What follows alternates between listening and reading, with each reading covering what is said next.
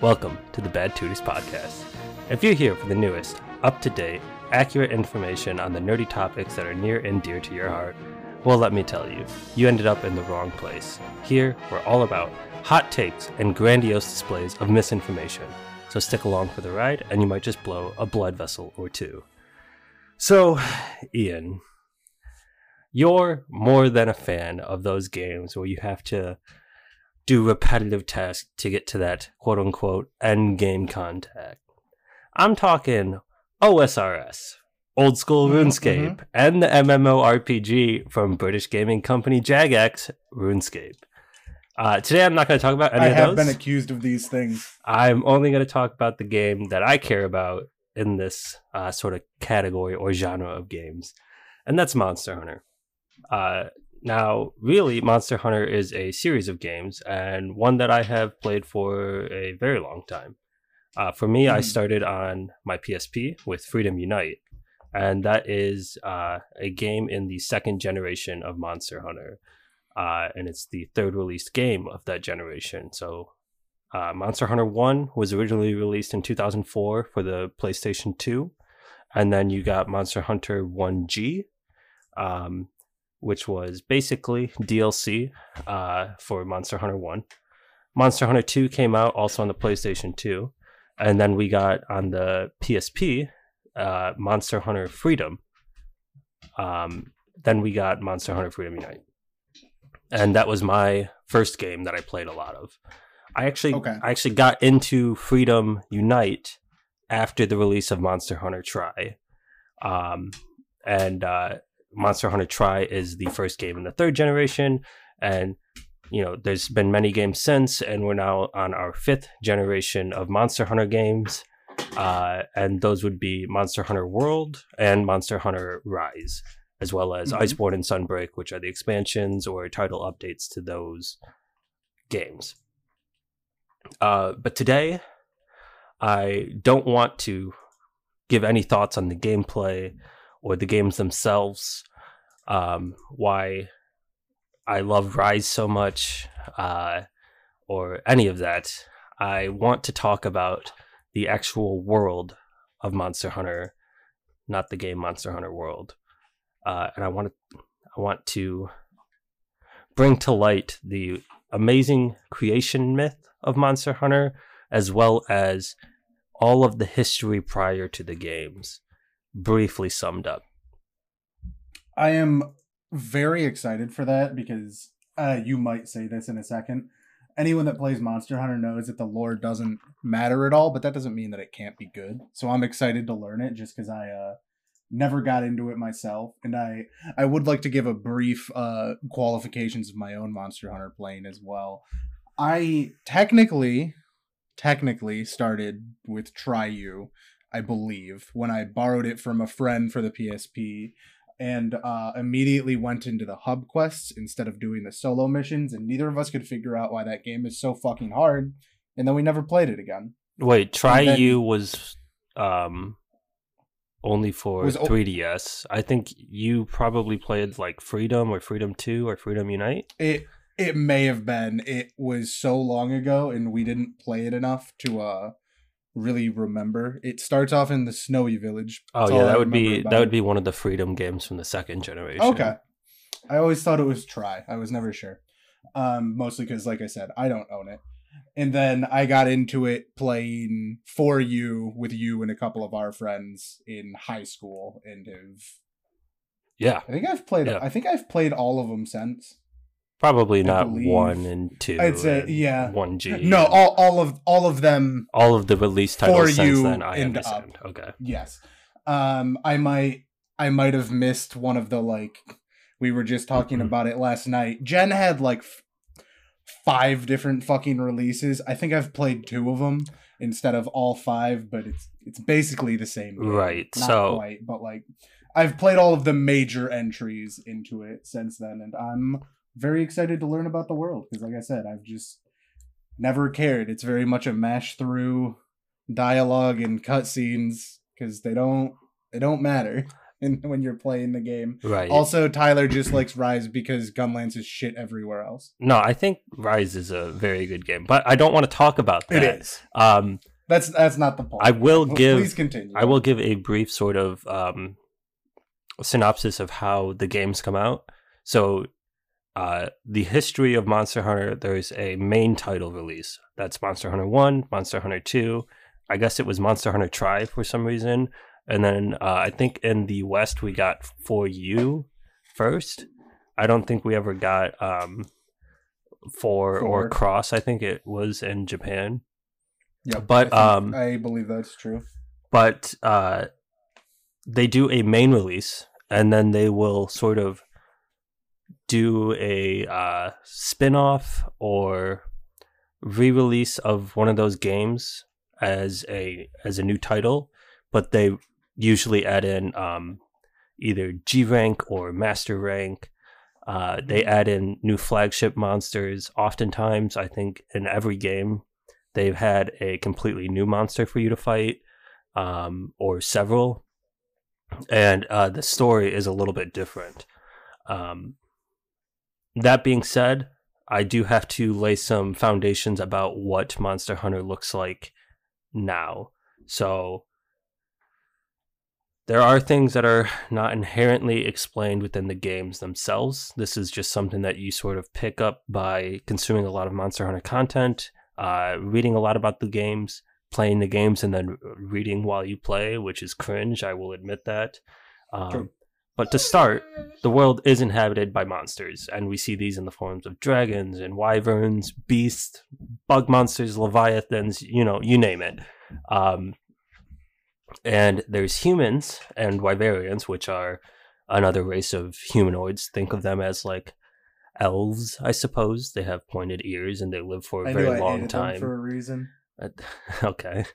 That aside, unironically, are they humans? Because one of the lore channels that I just found recently that I believe you've been listening to as well, it sounds like he is giving his videos from the perspective of being within the world. So, yes, the hunters that you play are humans in the same way that we're humans. Same average life expectancy. I guess if you want to get into biology and everything like that, it's the same. They're just your people. And then there's also wyverians, which are sort of like an ancient race that live for much longer than humans. They're not often hunters.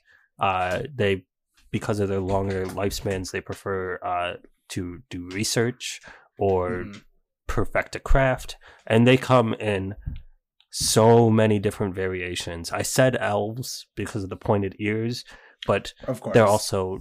It can be really short, or if you're talking about His Eminence, which is a massively influential wyverian, he's just also massive. He has a lot of power, and he is very large.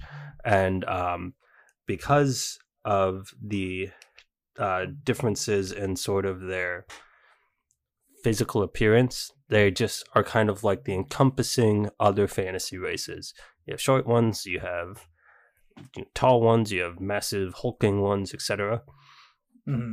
That's what the wyverians sort of, they occupy that sort of fantasy element of like other races in the world. But in order for humans and wyverians to survive in a world filled with monsters, these monsters oftentimes need to be dealt with, and that's where we get the guild.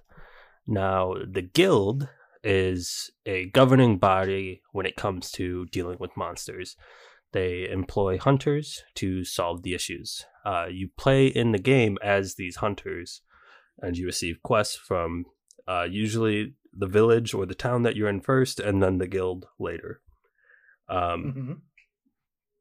I think most of our listeners know this already because most of them are our friends that we've played the game with.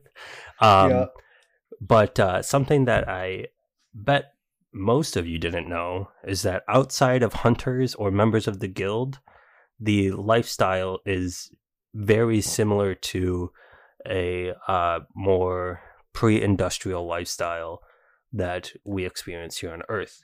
You are in a city or a village, and you carry out day-to-day jobs to make a living and survive within your community. I'd say a lot of that is coming kind of from the idea of, like, the perspective that we're seeing in the games is a lot of them are out on some kind of a frontier or, like, an unexplored and, like, overall uninhabited area.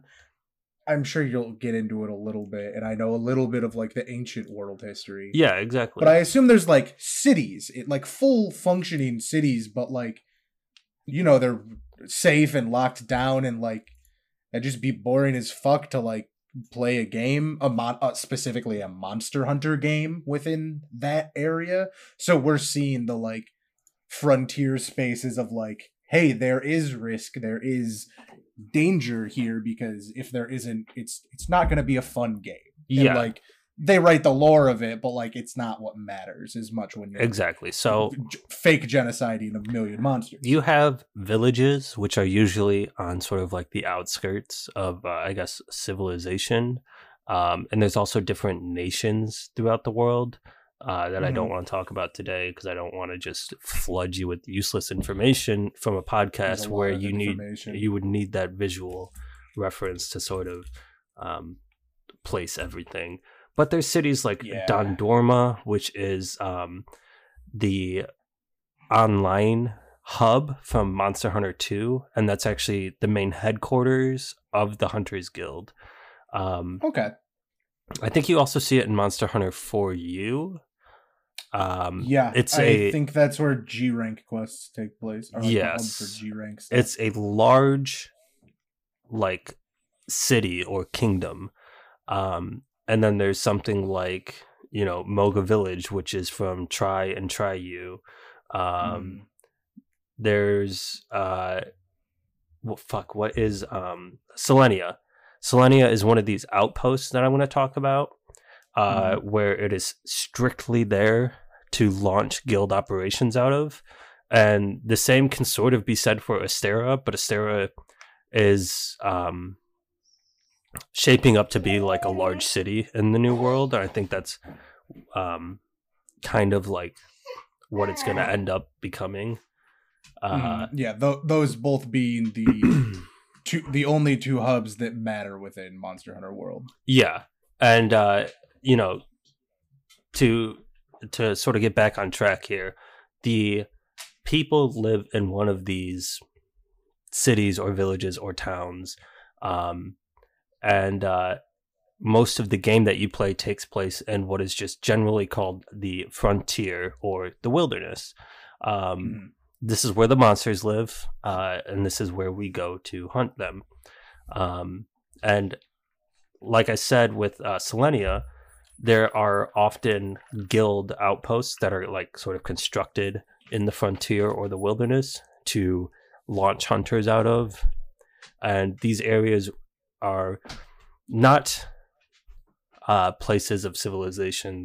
You can think of them as like a military base, I suppose. But yeah, so in general, the guild protects people by having hunters set out and deal with the problems. There's also guardians, which just defend the cities. So in some of those really annoying sieges that exist in the games where you have to prevent... you know, a massive monster from walking into a town and fucking it up, or like the rampages in Rise. Typically, a guardian is going to be like the common foot soldier that deals with those sieges. I think we can both appreciate that. I don't believe either of us have had to fight Lao Shenlong. You might have. No, I did. Actually. Freedom Unite. Yeah. Okay. There was. Oh, that was Freedom Unite. I thought it was before Freedom. Yeah, okay. That was Lao Shenlong. And in that case, I apologize. I've seen that fight. It looks awful. There was also a siege of a giant crab monster of some kind that I can't remember off the top of my head. That wore a skull of Lao Shenlong. It might have just been a giant Shogun Hermitard that found a skull that was large enough for it to grow to that size, and thus, you know, became that large. But this is what the games take place in. There's an established guild. You're a hunter. There's rules that hunters follow, like no poaching, etc.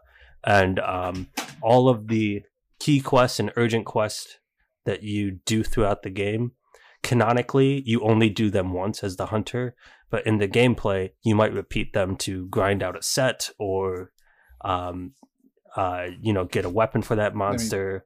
For fun, if you like fighting that monster. Exactly. So at times it can feel like you're genociding the entire race of elder dragons because you just got your achievement for slaying like 50 Kirin. And it's like, how many are really in this area?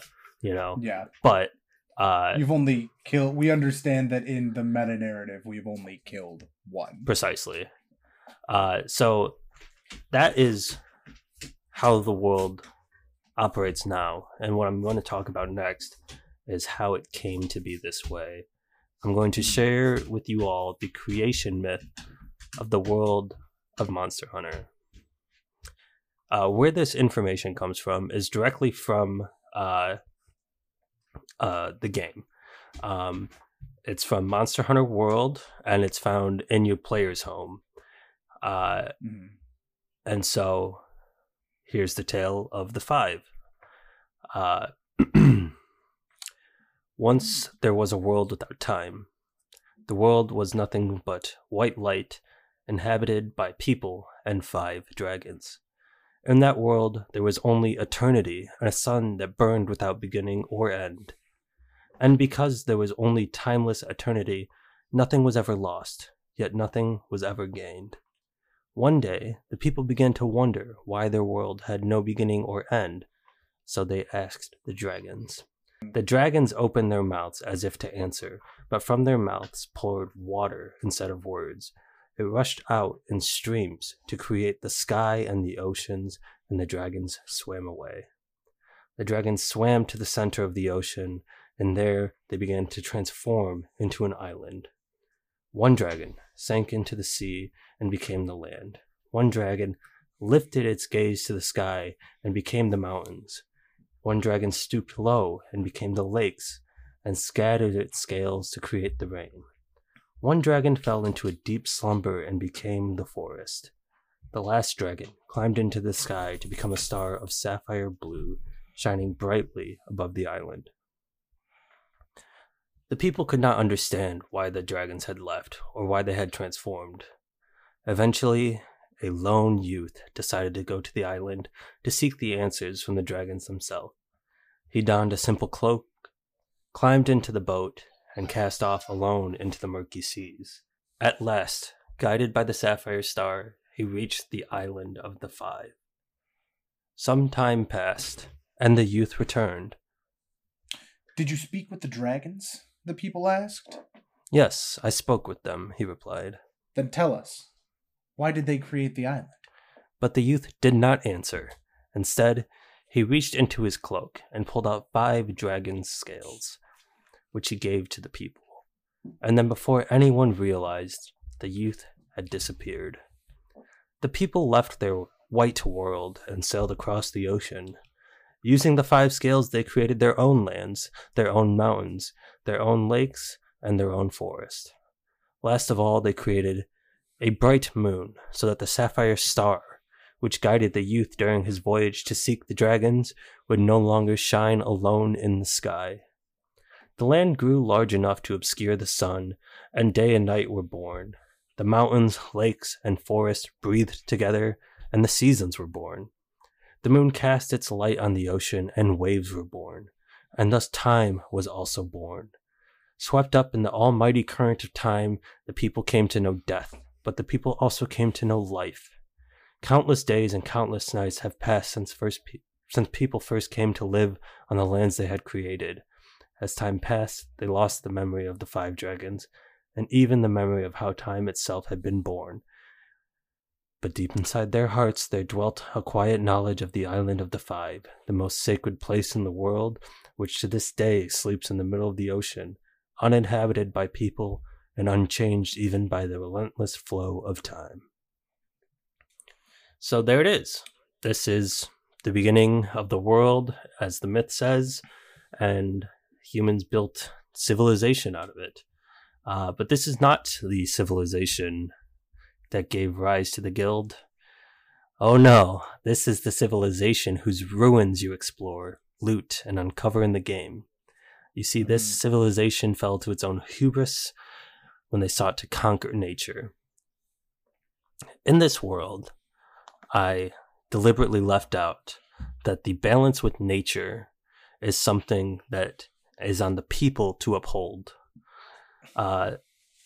It's a center theme of the games, and you see it in World with, Nergigante sort of interfering with, what is that massive one? Zora Magdaros. Zora Magdaros, thank you. Yeah. And in Rise, you see it with Malzino, who took on a parasitic infliction and disease to protect the land surrounding the citadel from a slumbering elder dragon beneath. You see, the ancient civilization was greedy and ignored this balance that was on their shoulders to uphold. They used monsters' materials to craft more and more powerful weapons. You see, they killed indiscriminately, wiping out populations of monsters and dragons alike, and using them to create powerful weapons or long-standing structures that are near indestructible. I don't know if you've played a game where you can go to the tower, Ian, but in any game where the tower is present... I think it's in the second generation. You can mine at the tower and you can get ancient dragon scales. And those are actually the scales of Kushala Deora that they slayed to construct a near indestructible tower in that area. So this ancient civilization is killing elder dragons and wyverns in such mass numbers to sort of erect these monuments to their own narcissism. This imbalance in nature was not tolerated for long, and the final straw that broke the dragon's back, so to speak, was this, abomination, this destructive weapon known as the Wyvern Machine Soldier, or the Equal Dragon Weapon. This was a living being that was made from biological and artificial means, and the cost to dragons was great. One of these weapons necessitated the death of 30 elder dragons. That exchange rate, combined with the greed and the desires for the ancient civilization to become all-powerful, simply could not stand in this world, and thus the Great Dragon War began. The dragons, sick of being cattle, began destroying everything they could, and the ancient civilization responded in kind. All of the civilization was wiped from the face of Earth, or the planet, I suppose. And most of the dragon species were also taken out. The exact events of the war are unknown. There's no historic or epic battles that we have tales of. We only see the ruins that are left and relics that we can find. But there is a tale that is immortal and ever-present among the young children of the world. A song that is sung throughout the world. The legend of the Black Dragon was first revealed to us by a poet clad in red, someone that I want to talk about briefly in a future episode. But for now, he being in-game, he's an in-game character, submitted this song to the hunting life section of Monster Hunter Freedom and Freedom Unite. There's basically a little tab where you can go through and get trivia and some lore updates, and in there we have The Legend of the Black Dragon. That's pretty cool. I didn't know that, actually. That's pretty nice that they have that in there for the people that want it. Yeah. And so this comes directly from Freedom Unite and the Freedom Games. So without further ado, here's the submission from the poet clad in red. Hasn't there been a song stuck in your head? A song sung by the children all across the land? A song with soul, sung diligently in the streets and in the alleys? What is that song? The legend of death, death by a giant wyvern has been revived. It is the legend of the Black Dragon. Everyone should know it, as it is based on a famous fairy tale.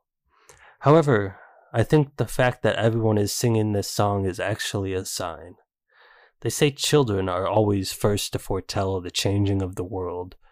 They are said to have a special sense for these kind of things.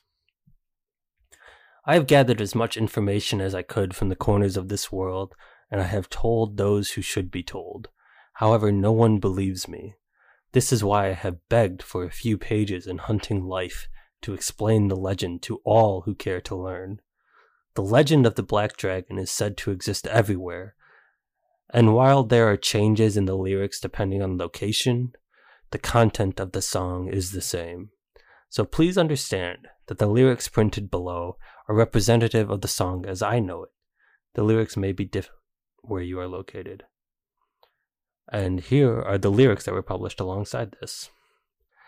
When the world is full of wyverns, the legend is revived. Meat is eaten, bone is crunched, and blood is sucked up dry. He burns the earth and melts through iron. He boils the rivers and mows down trees. He awakens the winds and lights an inferno. He is called Fatalis, the Wyvern of Destiny. He is called Fatalis, the Wyvern of Destruction. Call for help, run for your lives, and don't forget to pray to the skies.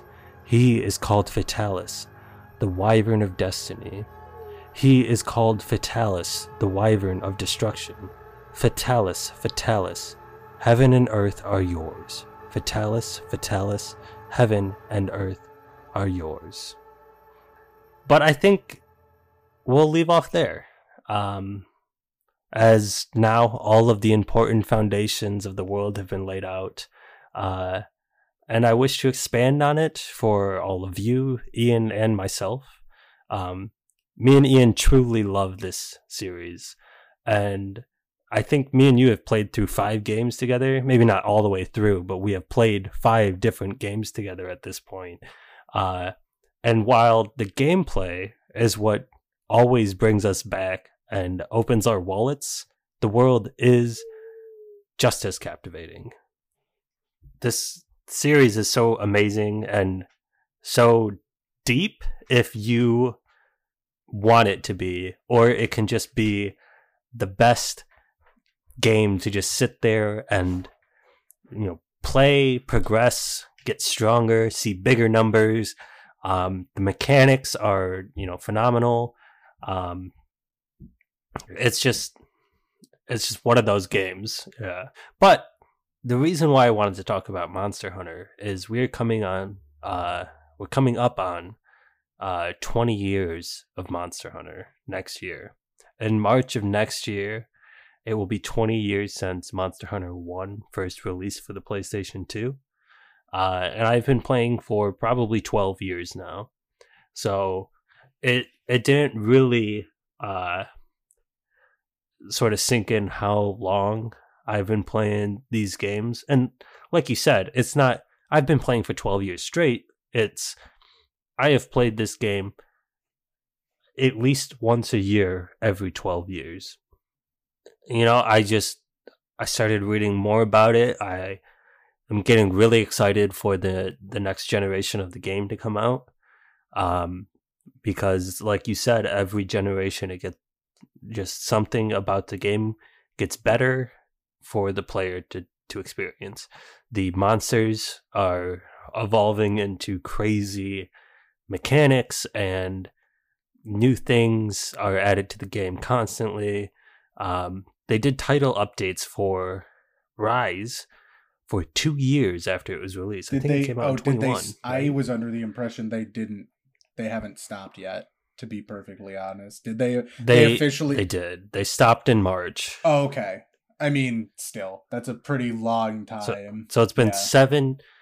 It's been 7 months since the title updates for Rise have stopped, which means that they're now full force, full steam ahead on the next generation. And I think we're going to get an announcement for it in March of next year. And right now, I literally cannot kick Monster Hunter from my brain. So I'm going to be talking about it a lot. And there's going to be more episodes to come. So with that, I want to say thank you for listening.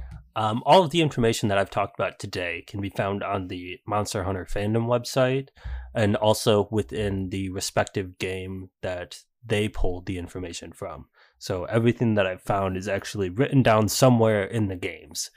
And, you know, I've also talked briefly. There's a ton of YouTubers that have really gotten me into this deep dive.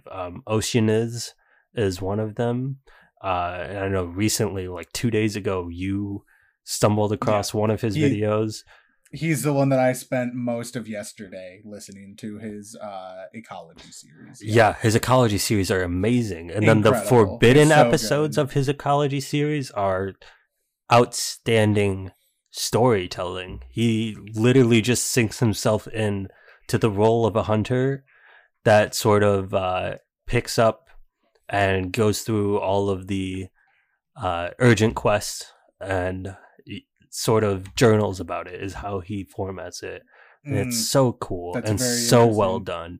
So if you have 7 hours to kill, you should listen to the World one for sure. And he also has about 4 hours of ecology on Rise.